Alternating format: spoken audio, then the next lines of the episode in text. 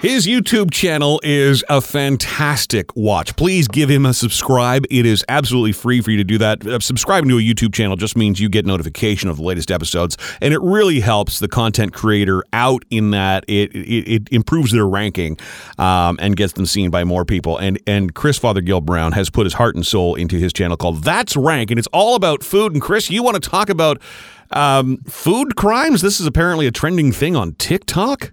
It certainly is. Now, I, I, want you to think back to your own kitchen experience. I'm sure that you've had a mishap or two happen over the years. No, stuff catching never. fire or nope. stuff that goes wrong. No, no, never. No. Mm-mm. No.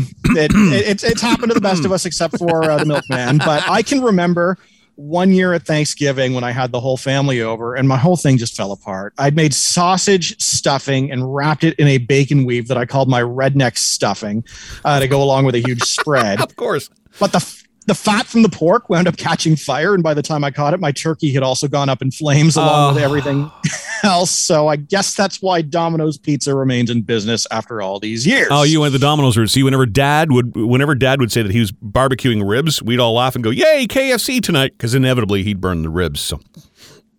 that that that hurts my heart. but, well, mine too. All um, these years later.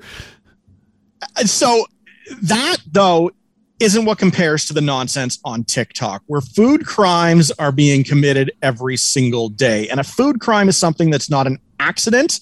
A food crime is when somebody intentionally makes something that they believe is great.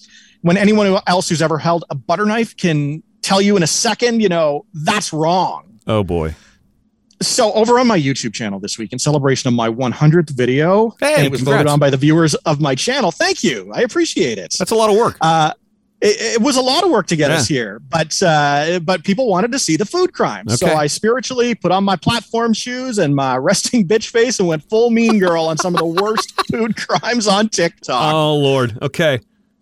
I, I, won't lie, it was a bit hard to get through some of those videos without losing my lunch. And word of advice to anybody, and I do mean anybody who's interested in getting a little bit creative in the kitchen, which I fully encourage but if the dish you're making has never called for the addition of mayonnaise before, there's probably a reason. So just don't. TikTok might not be able to stop themselves, but for the love of God, you can. Uh huh.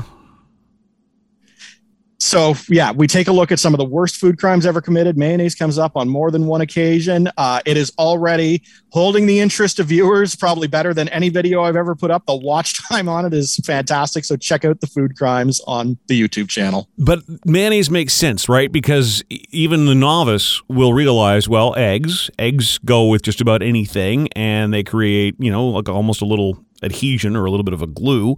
Um, and it's moisture. And, you know, you don't want to eat something that's terribly, terribly dry. You know, I want my dish sure. to be nice and juicy and mayonnaise. Okay. All right. Right. And mixing it into your spaghetti. That makes sense. That's Rank is the YouTube channel. He is Chris Fothergill Brown, our resident food freak who is freaky about food. And we will be back with Chris tomorrow for another segment here on The Milkman Show.